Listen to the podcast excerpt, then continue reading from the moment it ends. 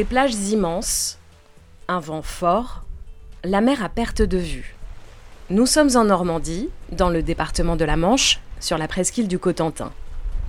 Ici, les marées rythment la vie de la péninsule. Quand nous y promenons notre micro, c'est marée haute. Les vagues viennent embrasser les pieds des digues. Ici, des ingénieurs engagés se mobilisent pour préserver le littoral. Bonjour, je m'appelle Elsa Henry, j'ai 33 ans, je travaille depuis 10 euh, ans en bureau d'études et euh, ça fait un peu plus de 3 ans que je suis chez Antea Group. Et je suis chef de projet hydraulicienne dans l'équipe aménagement hydraulique et inondation. Elsa est ingénieure hydraulicienne. Elle a passé son enfance à Angers. Quand j'étais au collège, je pense que je regardais beaucoup trop de séries américaines. Euh, les experts, FX effets spéciaux, mais elle n'est pas très connue celle-là. Au début, je voulais faire les effets spéciaux dans les films. Et après, j'ai eu une période où je voulais faire la police scientifique. Donc c'était quand même assez euh, orienté euh, science. J'hésitais et je me suis dit, j'aime les sciences, je vais faire ingénieur et je verrai après euh, ce que je choisis. donc je pense que c'était surtout l'aspect scientifique, l'aspect résoudre des énigmes, l'aspect défi, ce genre de choses qui me plaisaient, et aussi un peu l'aspect créatif qui m'a orientée vers euh, l'ingénierie. Après son bac, Elsa a quitté Angers pour ses études supérieures. J'ai fait un bac S, après je suis allée en classe préparatoire. Je ne savais pas vraiment ce que je voulais faire. Ça me plaisait d'être ingénieur, mais je n'avais pas une idée euh, précise, spécifique d'un domaine, on va dire, d'activité d'ingénieur euh, précis. Donc je suis rentrée, j'ai intégré l'école Lens Cube, qui est une école à Grenoble en eau, énergie et environnement. Euh, parce que ça me plaisait déjà l'eau et l'environnement. Et l'intérêt de cette école, c'était que la première année, la filière était commune, ce qui m'a permis de découvrir différentes euh, matières, euh, thématiques, domaines d'application. Et en deuxième année, j'ai pu me spécialiser en hydraulique, en hydraulique, ouvrage et environnement. Et ensuite, j'ai fait deux stages qui m'ont confronté au métier et qui m'ont encore plus conforté dans l'idée de faire de l'hydraulique fluviale et de travailler dans un bureau d'études. L'un de ces stages l'a même amené jusqu'à Sendai, au Japon. Aujourd'hui, Elsa travaille sur toutes les problématiques liées à l'eau de surface, les inondations, la gestion des pluies et les ouvrages d'aménagement liés. Depuis janvier, elle et son équipe focalisent tous leurs efforts sur la préservation du littoral de neuf communes de la Manche. Ils réalisent un plan de prévention des risques littoraux, plus brièvement appelé PPRL, une commande de l'État. L'objectif, c'est de cartographier des zones qui sont soumises à un risque naturel et d'en gérer l'occupation des sols, l'aménagement, via un règlement qui définit des prescriptions urbaines. Comme on est en littoral, de toute façon, il y a l'aléa lié aux marées, donc à la montée euh, lors d'une marée du niveau euh, maritime et euh, au vent qui peut venir taper contre les ouvrages ou contre le trait de côte. Évidemment, par exemple, la montée des eaux avec le réchauffement climatique va venir amplifier cet aléa. Il y a aussi le risque érosion, parce que quand il y a une marée forte, une tempête, la mer emmène du sable et euh, vient éroder le trait de côte. La mer grignote au fur et à mesure et euh, le terrain devient de plus en plus petit jusqu'à ce que ce soit vraiment au bord de la maison. Il y a des maisons qui ont été emmenées, euh, qui se sont retrouvées dans la mer à cause de l'érosion. Et cette étude a un aspect aussi donc aménagement du territoire parce que cette zone il y a des activités fortes de conchiliculture, donc des huîtres, des bulots, qui sont très importantes dans ce secteur puisque certaines entreprises peuvent employer plus de la moitié de la ville. Donc c'est un enjeu fort pour les communes et elles sont évidemment situées sur le littoral.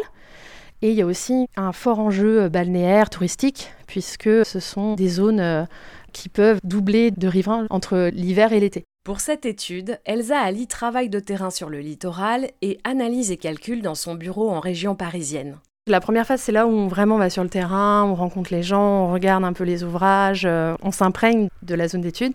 Et ensuite, c'est là où on va analyser toutes les données. Et ensuite, on fait donc la modélisation hydraulique. Donc là, il y a une phase plus de bureau, on va dire, et euh, de calcul, de croisement des données et autres. Donc pour l'instant, je suis dans cette phase plus de bureau, on va dire. Vous avez parlé de modélisation hydraulique. Est-ce que vous pourriez nous expliquer ce que c'est? Alors, c'est une représentation numérique de phénomènes euh, naturels. On va prendre un exemple concret. Euh, on veut représenter la crue de la Seine. Donc il faut qu'on représente la topographie du sol. On prend en compte les bâtiments comme une maquette, mais en fait numérique sur ordinateur. Et ensuite, ce qu'il faut représenter, c'est le débit du cours d'eau, son écoulement, où il va inonder. Donc, il y a des modèles qui existent, ce sont des logiciels qui ont été développés pour euh, faire des calculs, qui euh, va calculer suivant le débit qu'on rentre et certains paramètres qu'il faut qu'on rentre dans le modèle, comme euh, les coefficients de frottement, ce genre de choses, les ouvrages qui peuvent impacter sur les écoulements. S'il y a un pont, ça bloque l'écoulement, par exemple. S'il y a des digues, ça bloque aussi l'écoulement. Et donc euh, l'objectif, c'est de représenter le débit qui augmente, donc la crue qui monte, qui va inonder le limageur. Donc potentiellement, s'il y a des habitations, des enjeux dans cette zone, ça représente euh, les inondations qu'ils vont subir. Et euh, ensuite, l'objectif, c'est que ce soit réaliste et donc de vérifier que les niveaux d'eau sont réalistes. On compare avec des crues historiques qu'on a pu mesurer pour voir si le modèle est bien représentatif de phénomènes qui ont été enregistrés. Et ensuite, on peut modéliser des événements qui ne sont jamais passés pour voir ce qu'il y aurait comme euh, inondation. On l'entend, Elsa est passionnée par son domaine d'activité. D'autant plus qu'une évolution dans les mentalités arrive. Cette étude, elle a pour but d'informer. De cartographie, il peut y avoir des préconisations, des aménagements pour protéger, mais l'objectif, c'est vraiment euh, une information pour ensuite s'en servir dans le futur. Je trouve ça très intéressant de sensibiliser les gens sur euh, les aléas naturels parce que déjà ça s'oublie en fait. Pendant longtemps, on a cru que, euh, par exemple pour les crues, on pouvait faire des digues de plus en plus hautes et euh, on était protégé. Et maintenant, il y a un changement de vision, c'est de dire, de toute façon, il y aura des crues. Ça va peut-être même empirer avec les changements climatiques, par exemple. Donc, au lieu de lutter contre, il faut qu'on essaye de faire avec. Donc je trouve c'est intéressant ce changement de vision. Ce que vous dites, c'est intéressant. Avant, on pensait que l'humain euh, pouvait maîtriser la nature. Et puis finalement, on change là. On essaye. Est-ce que c'est totalement acquis? Je ne sais pas, mais puis c'est difficile. Hein. Il y a des choses qui ont été faites qu'on ne peut pas supprimer, mais on s'est rendu compte qu'il y avait beaucoup de choses qu'on pensait faire qui amélioraient la situation et en fait on, pouvait empirer la situation. Donc on essaye de revenir là-dessus. Pendant très longtemps par exemple on a canalisé les cours d'eau en les faisant rectiligne parce que ça nous arrangeait pour euh, l'aménagement, pour euh, les champs.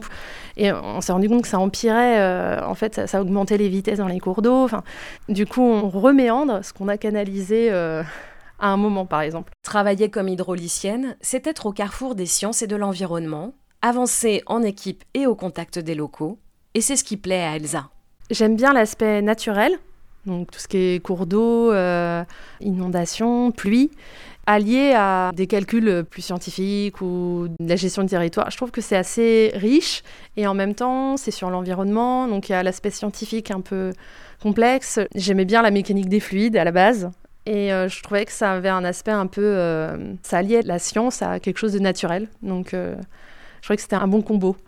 Quand j'ai fait l'hydraulique fluviale, je me suis rendu compte que c'était très diversifié, qu'on pouvait faire plein de choses. Donc ça, je trouve ça hyper stimulant. Et euh, finalement, on travaille euh, beaucoup euh, en équipe, en groupe, on réfléchit ensemble. Il y a plein de problématiques différentes. je trouve ça très riche. Donc ça m'a vraiment plu. En fait, on apprend en travaillant et on spécialise en travaillant aussi beaucoup. Donc j'ai appris énormément aussi en travaillant. Elsa et ses collaborateurs doivent rendre leur plan de prévention des risques littoraux en janvier 2023. Devrait suivre un PAPI, un programme d'action de prévention des inondations. C'est Le Sens des idées, le podcast de l'ingénierie engagée. À bientôt pour une nouvelle rencontre avec des femmes et des hommes qui, chacun dans leur domaine, contribuent à changer le monde.